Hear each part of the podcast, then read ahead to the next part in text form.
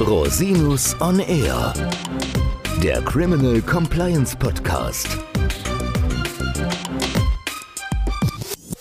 Herzlich willkommen zum Criminal Compliance Podcast. Schön, dass Sie wieder eingeschaltet haben. Mein Name ist Christian Rosinus und beim heutigen Thema geht es um interne Untersuchungen im Spannungsfeld zwischen staatsanwaltschaftlichen Ermittlungen und Öffentlichkeitsarbeit. Und ich möchte zu diesem aktuellen Thema nicht alleine sprechen. Ich habe mir einen ganz tollen Gast eingeladen, Herrn Dr. Christian Schmitz aus der Kanzlei Fährte in Köln, der in letzter Zeit auch öffentlichkeitswirksam mit solchen Themen aufgetaucht ist. Und ich weiß aus langjähriger gemeinsamer Arbeit, dass er schon viele Mandantinnen und Mandanten bei internen Untersuchungen begleitet hat. Und deswegen freue ich mich ganz besonders, dass du dir die Zeit nimmst, heute mal mit mir im Podcast über dieses Thema zu reden. Herzlich willkommen, lieber Christian. Vielen Dank für die Einladung. Ja, schön, dass du dir die Zeit nimmst, wie gesagt. Und vielleicht magst du dich unseren Hörerinnen und Hörern mal kurz vorstellen. Du bist ja auch Dozent für Compliance. Vielleicht kannst du mal ein bisschen Überblick geben über das, was du so machst. Also mein Name ist Christian Schmitz. Ich komme aus Köln, bin da Partner in der Kanzlei Werte, eine Kanzlei, die ausschließlich im Strafrecht tätig ist in meinem Dezernat mit meinem Team zusammen aus hervorragenden Rechtsanwältinnen und Rechtsanwälten mache ich das Wirtschaftsstrafrecht, Steuerstrafrecht und Unternehmensstrafrecht. Und wie du netterweise in deinem Podcast schon erwähnt hast, bin ich auch Lehrbeauftragter für Compliance seit jetzt etwas über sechs Jahren und lehre dort im Masterstudiengang Compliance und Corporate Security ähm, bei der Rheinischen Fachhochschule in Köln. Und ja, hier kleine Eigenwerbung, also ein spannender Studiengang. Sie sind herzlich eingeladen, irgendwann da mal zuzustoßen. Und ja, ich freue mich, dass ich bei dir sein kann.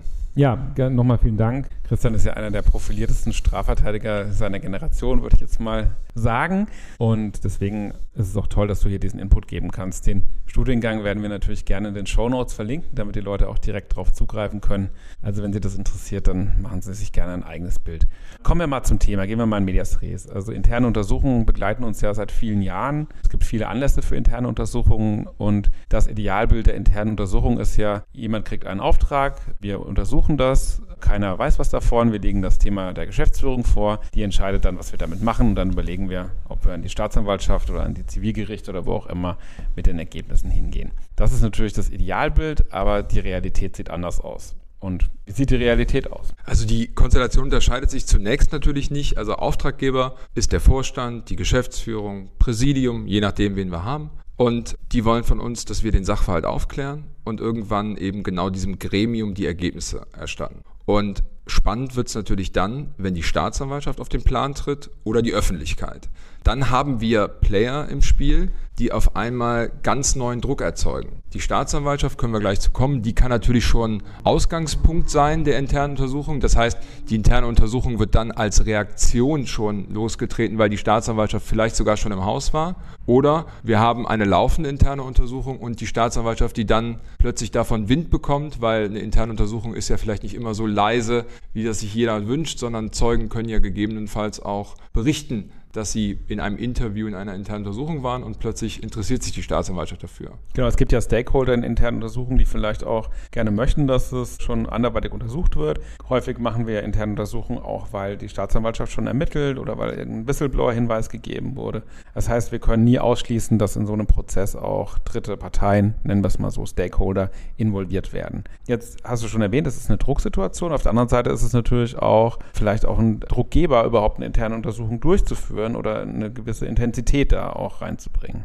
Also in jedem Fall ist es wichtig, wenn die Staatsanwaltschaft Teil einer internen Untersuchung ist, mit ihr in Abstimmung zu gehen. Wichtig ist, die Staatsanwaltschaft muss, wenn sie zum Beispiel in eine laufende interne Untersuchung dazukommt, muss man mit der Staatsanwaltschaft sprechen, ob man zum Beispiel die geplanten Interviews fortsetzen kann oder ob die Staatsanwaltschaft sagt, ich möchte zunächst selber mit der Auskunftsperson sprechen, damit ihr nicht gegebenenfalls mit euren Vorhalten oder euren Fragen die zukünftigen, vielleicht dann staatsanwaltschaftlichen Vernehmungen von Zeugen beeinflusst. Und das heißt, wichtig und unsere Aufgabe ist dann auch, dass wir mit der Staatsanwaltschaft aktiv kommunizieren, um auch Vertrauen in die seriöse Arbeit, die wir dann machen, zu erzeugen und gleichzeitig ein gutes Nebeneinander zwischen interner Untersuchung und staatsanwaltschaftlicher Ermittlung ja. zu liefern. Also viele Staatsanwaltschaften freuen sich ja auch über interne Untersuchungen, weil natürlich sehr sorgfältig aufbereitet wird, die Faktenlage und die Dokumentenlage. Es gibt natürlich auch andere Staatsanwaltschaften, die sagen, ja, macht mal lieber langsam, wir wollen das gerne selbst machen. Da ist natürlich auch ein Spannungsfeld zu anderen Rechtsgebieten. Also es gibt ja auch gesellschaftsrechtliche und arbeitsrechtliche Vorgaben. Wie gehst du mit so einer Situation um? Genau, also es ist wichtig, die interne Untersuchung und die Auseinandersetzung des zum Beispiel Unternehmens mit einem Sachverhalt, die ist ja nicht optional. Das Unternehmen hat zivilrechtliche, gesellschaftsrechtliche, vielleicht arbeitsrechtliche Pflichten und kann sich jetzt auch von einer Staatsanwaltschaft, die vielleicht gerne die Lufthoheit in den Ermittlungen haben möchte, nicht insoweit beeinflussen lassen, dass sie vielleicht die interne Untersuchung sogar abbricht. Das ist sicherlich keine Option. Gleichzeitig ist allen Anwälten und auch allen Geschäftsleitungen klar, man muss mit einer parallel agierenden Staatsanwaltschaft auskommen. Das heißt, es ist wichtig, die Staatsanwaltschaft wirklich eng mitzunehmen, gegebenenfalls auch natürlich den Ablauf einer internen Untersuchung dann abzustimmen. Aber es ist sicherlich keine gute Option, die interne Untersuchung vielleicht sogar in Frage stellen zu lassen. Ja, das könnte sehr problematisch werden. Was der Regelfall ist, dass man die Untersuchungsberichte an der Staatsanwaltschaft herausgibt, dass man quasi schon auch vorbereitend da sich klar darüber ist, dass das jedenfalls in einem Ermittlungsverfahren dann das Ergebnis sein wird. Das hat dann ja auch Belehrungsfolgen, also noch vielleicht noch intensivere Belehrungsfolgen, als es normalerweise hätte in internen Untersuchungen, auch gegenüber den Mitarbeitenden, die man interviewt vielleicht. Ne? Genau, also wir haben natürlich bei einer internen Untersuchung grundsätzlich eher die arbeitsrechtliche Perspektive auf die Belehrung und damit die Rechte und Pflichten einer eine Auskunftsperson. Also zunächst wünschen wir natürlich, dass gegenüber dem Arbeitgeber, den wir dann in der Situation vertreten, Auskunft gegeben wird. Aber selbstverständlich ist es so, dass bei parallel laufenden staatsanwaltschaftlichen Ermittlungen darüber aufgeklärt werden muss, dass wenn am Ende Ermittlungsergebnisse an die Staatsanwaltschaft gehen, die Staatsanwaltschaft damit also das Schweigerecht ja quasi dann unterlaufen würde, wenn wir, wenn wir die Ermittlungsergebnisse weitergegeben haben. Auch da klar zu machen, dass man Vertreter des Unternehmens ist. Ganz klar. Also ja. man muss sehr klar machen, dass man hier im Auftrag der Geschäftsleitung und damit des Unternehmens die interne Untersuchung durchführt. In der Belehrung und auch schon in der Ankündigung für zum Beispiel einen Interviewtermin wäre natürlich klar, dass man sich nicht nur anwaltlich vertreten lassen kann, sondern selbstverständlich das Risiko besteht, selbstbelastende Informationen dann im Ergebnis auch mittelbar in staatsanwaltschaftliche Ermittlungen gegeben zu haben. Unter Umständen kann auch der Auftrag erforderlich sein, wenn man eine interne Untersuchung zu Verteidigungszwecken macht dass man auch entsprechend sich beauftragen lässt. Muss man ja auch mal als Aspekt sozusagen im Hinterkopf haben, dass sowas ja auch noch existiert gelegentlich. Selbstverständlich. Also ich glaube, der entscheidende Punkt ist, man muss von vornherein, wenn man von der Unternehmensleitung beauftragt wird, die interne Untersuchung durchzuführen, muss man einen klaren Untersuchungsgegenstand haben. Man braucht also ein klar umgrenztes Thema. Man muss dann entsprechend einen Zeitplan entwickeln und dem Unternehmen auch eine klare Vorgabe zu machen, in welchem Zeitplan man glaubt, nicht nur die Ermittlung durchgeführt zu haben, sondern dann auch die Ermittlungsergebnisse dem Unternehmen präsentieren zu können. Genau, jetzt ist natürlich die Konstellation denkbar, dass entweder durch die Öffentlichkeit, weil ihr das Verfahren bekannt wird, und oder durch die Staatsanwaltschaft weitere Ermittlungsthemen auftauchen, dass der Komplex sich ausweitet.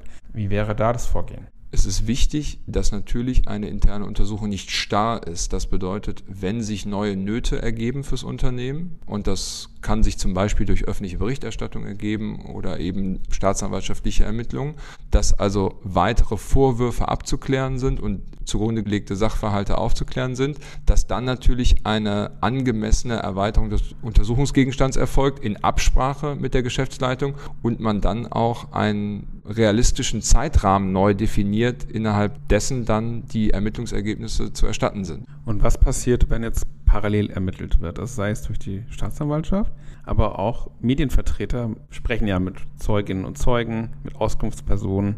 Es tauchen bestimmte Dinge in der Presse auf. Vielleicht wird man auch als Ermittler befragt oder Ermittlerin. Das ist natürlich auch eine Situation, die schon komplex ist. Genau, da spielen, glaube ich, viele Dinge zusammen. Ich glaube, der wichtigste Punkt ist, als Ermittler, auch wenn man Anfragen seitens der Medien bekommt und Berichterstattung sich vielleicht sogar auch Richtung Ermittler richtet, dann muss man die Situation ertragen. Man kann aufgrund des Mandatsverhältnisses und des Mandatsgeheimnisses nichts zu laufenden Ermittlungen sagen. Das ist sicherlich ein wesentlicher Grundsatz von internen Ermittlungen. Und damit kann es auch sein, dass unter Umständen Berichterstattung irgendwelche unrichtigen oder eben nur nah an der Wahrheit liegenden Sachverhalte in die Medien trägt, in die Öffentlichkeit trägt und man als interner Ermittler insoweit keine Reaktionsmöglichkeiten hat. Das Unternehmen hingegen, das erleben wir immer wieder, hat natürlich die Möglichkeit, auf Berichterstattung zu reagieren. Aber auch da wäre der Rat eines internen Ermittlers ja zu sagen, machen Sie keine Angaben in der Öffentlichkeit, die die gute interne Ermittlung gefährden. Beeinflussen Sie nicht in irgendeiner Form die Arbeit, die im Ergebnis dann ja ein authentisches Ergebnis bringen soll. Ja, aber der Druck steigt natürlich. Also wenn die Geschäftsleitung jeden Tag in der Zeitung steht, dann möchte man natürlich auch, dass der interne Ermittler schneller wird. keine Frage, der Druck steigt und es wäre auch geheuchelt zu behaupten, dass steigender Druck auf Geschäftsleitung nicht irgendwann auch auf internen Ermittlern landet. Man muss dem Druck standhalten. Man muss natürlich notfalls auch unter Hinzuschaltung von Ressourcen, wir alle sind es gewohnt, auch mal an einem Wochenende und in der Nachtschicht zu arbeiten. Das kennen wir alle. kennen wir alle. Das bedeutet natürlich, Gründlichkeit ist oberstes Gebot, wissenschaftliche, methodische Standards. Wir müssen authentische Ergebnisse liefern. Das bedeutet, wir können uns von dem Druck, der auf der Geschäftsleitung lastet, nicht treiben lassen. Gleichwohl haben wir natürlich Verständnis für die Nöte der Geschäftsleitung und deswegen müssen in seriösem Rahmen dann auch Ergebnisse schnell schnell präsentiert werden und Ressourcen notfalls hochgefahren werden. Genau, und dann gibt es noch manchmal den Fall, dass sozusagen Durchstechereien passieren. Es sind ja nicht immer alle einverstanden mit der internen Untersuchung. Was machen wir dann? Wir haben auf allen Ebenen immer viele Interessen. Das kann in Verbänden, das kann in Unternehmen, das kann bei Aktionären, das kann überall passieren. Und also in erster Linie heißt es Nerven behalten. Das heißt also, die Arbeit muss genauso fortgesetzt werden, wie sie begonnen wurde. Wir entwickeln zu Beginn einer internen Untersuchung ja, einen Plan, in welcher Reihenfolge wir welche Auskunftspersonen vernehmen wollen, in welcher Reihenfolge wir Unterlagen sichten wollen, wie wir in Korrespondenz schauen. Und grundsätzlich sollte auch diese Einflussnahme und das Beeinflussen von außen nicht dazu führen, dass man von seinem Ermittlungsplan abweicht. Mhm. Dann kommt manchmal auch noch vor, dass noch eine weitere interne Untersuchung vielleicht durch ein Aufsichtsgremium parallel erfolgt oder aufsetzt auf der eigenen internen Untersuchung. Da hat man einen weiteren Stakeholder. Wie geht man jetzt damit um? In der Tat. Eine äh, konkurrierende interne Untersuchung erzeugt natürlich weiteren Abstimmungsbedarf. Also es gibt zum Beispiel weitere interne Untersuchungen des Aufsichtsrats. Die können zum Beispiel aufgrund eben der eigenen Überwachungspflichten natürlich einen anderen Scope haben und damit rechtfertigt sich so eine weitere Untersuchung. Und es gibt zum Beispiel weitere interne Untersuchungen, die vielleicht sogar beauftragt werden, um diese interne Untersuchung zu überprüfen und deren Ergebnisse, die wir hier gerade diskutieren. Und deswegen, also grundsätzlich gilt, die eigene interne Untersuchung muss so fortgesetzt werden, wie sie geplant wurde. Aber selbstverständlich ist Abstimmungsbedarf nicht nur sinnvoll, sondern vielleicht sogar erforderlich. Es ist wichtig, mit den Kollegen in Kontakt zu treten, um gegebenenfalls sogar zusammen Zeugen zu vernehmen. Also es gibt Konstellationen, in denen dann Auskunftspersonen in Interviews am Ende von beiden internen Untersuchenden befragt werden können. Und natürlich ist es so, dass die IT-Auswertung dann auch gegebenenfalls nicht doppelt durchgeführt und doppelt bezahlt werden muss vom Unternehmen. Also es ist zwar eigentlich eine unliebsame Konkurrenz, könnte man meinen, aber man kann sicherlich Synergieeffekte erzielen und deswegen ähm, machen wir das Beste daraus, auch wenn es eine zweite interne Untersuchung gibt. Also gehen wir mal davon aus, die interne Untersuchung ist fertig, es gibt einen Abschlussbericht, jetzt ist der Erwartungsdruck da von Medienvertretern, die wollen jetzt wissen, wie ist das ausgegangen. Was macht man denn jetzt mit so einem Fund, wenn die Presse dreimal am Tag anruft? Grundsätzlich ist es so, dass das Ergebnis natürlich dem Auftraggeber präsentiert wird und das ist in der Regel dann die Geschäftsleitung, die auch die Ergebnisse in einem umfassenden Compliance-Bericht bekommt. Den kann sie natürlich auch noch im Übrigen mündlich vorgetragen bekommen, aber das ist erstmal Adressat des Compliance-Ergebnisses. Und es ist selbstverständlich so, dass wenn der Wunsch entsteht, dass gleichzeitig auch die Öffentlichkeit informiert werden soll und man es aus Sicht des Auftraggebers vorzugswürdig findet, dass das zum Beispiel eine renommierte Kanzlei tut oder renommierte Kollegen, dann ist zu beachten, dass man natürlich Beschränkungen unterliegt, nämlich äußerungsrechtliche, datenschutzrechtliche, es sind Geschäftsgeheimnisse gegebenenfalls betroffen und deswegen bedarf es einer sehr genauen Prüfung, welche Inhalte nach außen gegeben werden können also nur um ein Beispiel zu bilden, in einer internen Untersuchung haben sie viele Zeugen zum Beispiel, also Interviewpartner gehabt. Die Leute haben unter Umständen kein Interesse gehabt, nachher in einem Compliance-Bericht auf einem Podium offen diskutiert zu werden, sondern haben halt aufgrund ihrer arbeitsrechtlichen Pflichten vielleicht zum Beispiel nur dem Unternehmen intern gegenüber Erkenntnisse geben wollen. Und deswegen ist das zu beachten und das heißt, es kann dann, um ein authentisches Produkt zu haben, nur eine auf alle rechtlichen Facetten geprüfte, aber dann eben inhaltlich identische authentische Fassung veröffentlicht werden. Das ist ja quasi weit verbreitet bei diesen öffentlichkeitswirksamen Verfahren. Ich meine, bekannt ist zum Beispiel, dass der Bericht über, von Freshfields beim DFB veröffentlicht worden ist, ja, oder andere Berichte veröffentlicht worden sind. Wie ist es, wenn man selbst sich, sag mal, Medienschelte ausgesetzt sieht? Also es kann ja auch mal vorkommen, auch andere Kolleginnen und Kollegen werden ja auch kritisiert für ihre internen Untersuchungen von der Presse, dass es Gefälligkeitsgutachten sind und so weiter und so fort. Wie geht man damit am besten um?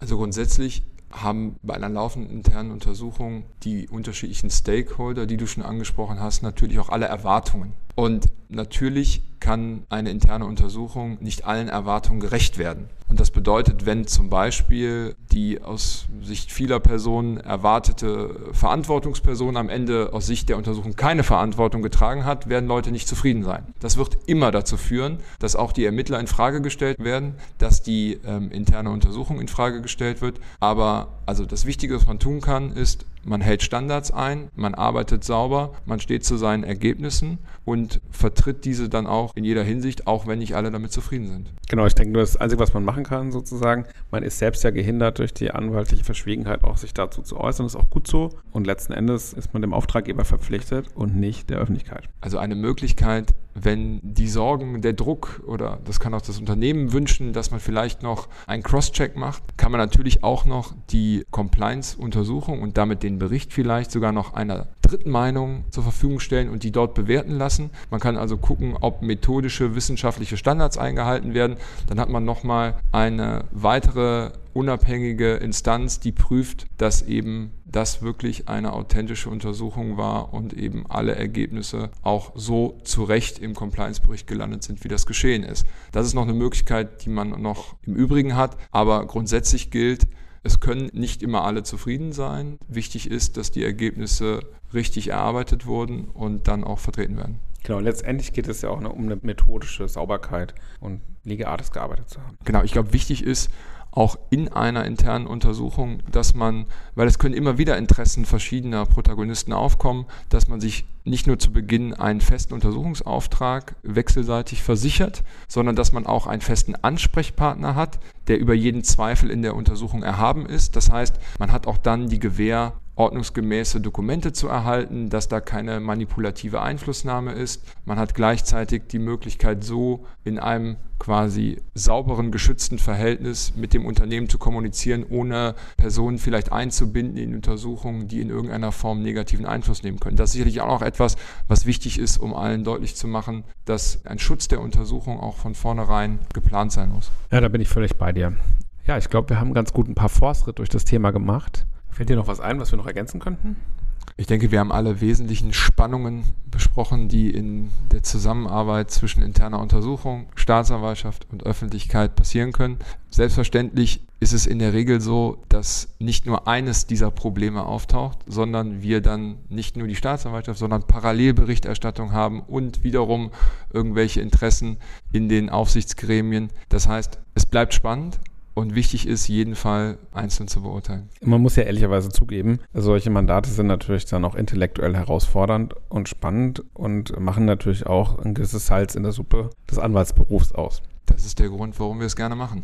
Das war ein gutes Schlusswort. Herzlichen Dank, lieber Christian, für deine Zeit. Wenn Sie Fragen an Herrn Dr. Schmitz haben, ich verlinke seine Kontaktdetails in den Shownotes, können Sie sich jederzeit gerne an ihn wenden. Und ja, schön, dass du da warst. Vielen Dank. Und wenn Sie Fragen an mich haben, liebe Hörerinnen und Hörer, gerne unter info at rosinus-on-r.com. Bis zum nächsten Mal. Ich freue mich auf Sie. Der Podcast stellt lediglich einen allgemeinen Überblick über rechtliche Themen dar und ersetzt selbstverständlich keine Rechtsberatung zu konkreten Fragestellungen im Einzelfall. Bei Fragen wenden Sie sich an Rechtsanwältinnen und Rechtsanwälte Ihres Vertrauens, natürlich auch gerne an uns. www.rosinus-on-r.com oder unter www.rosinus-partner.com.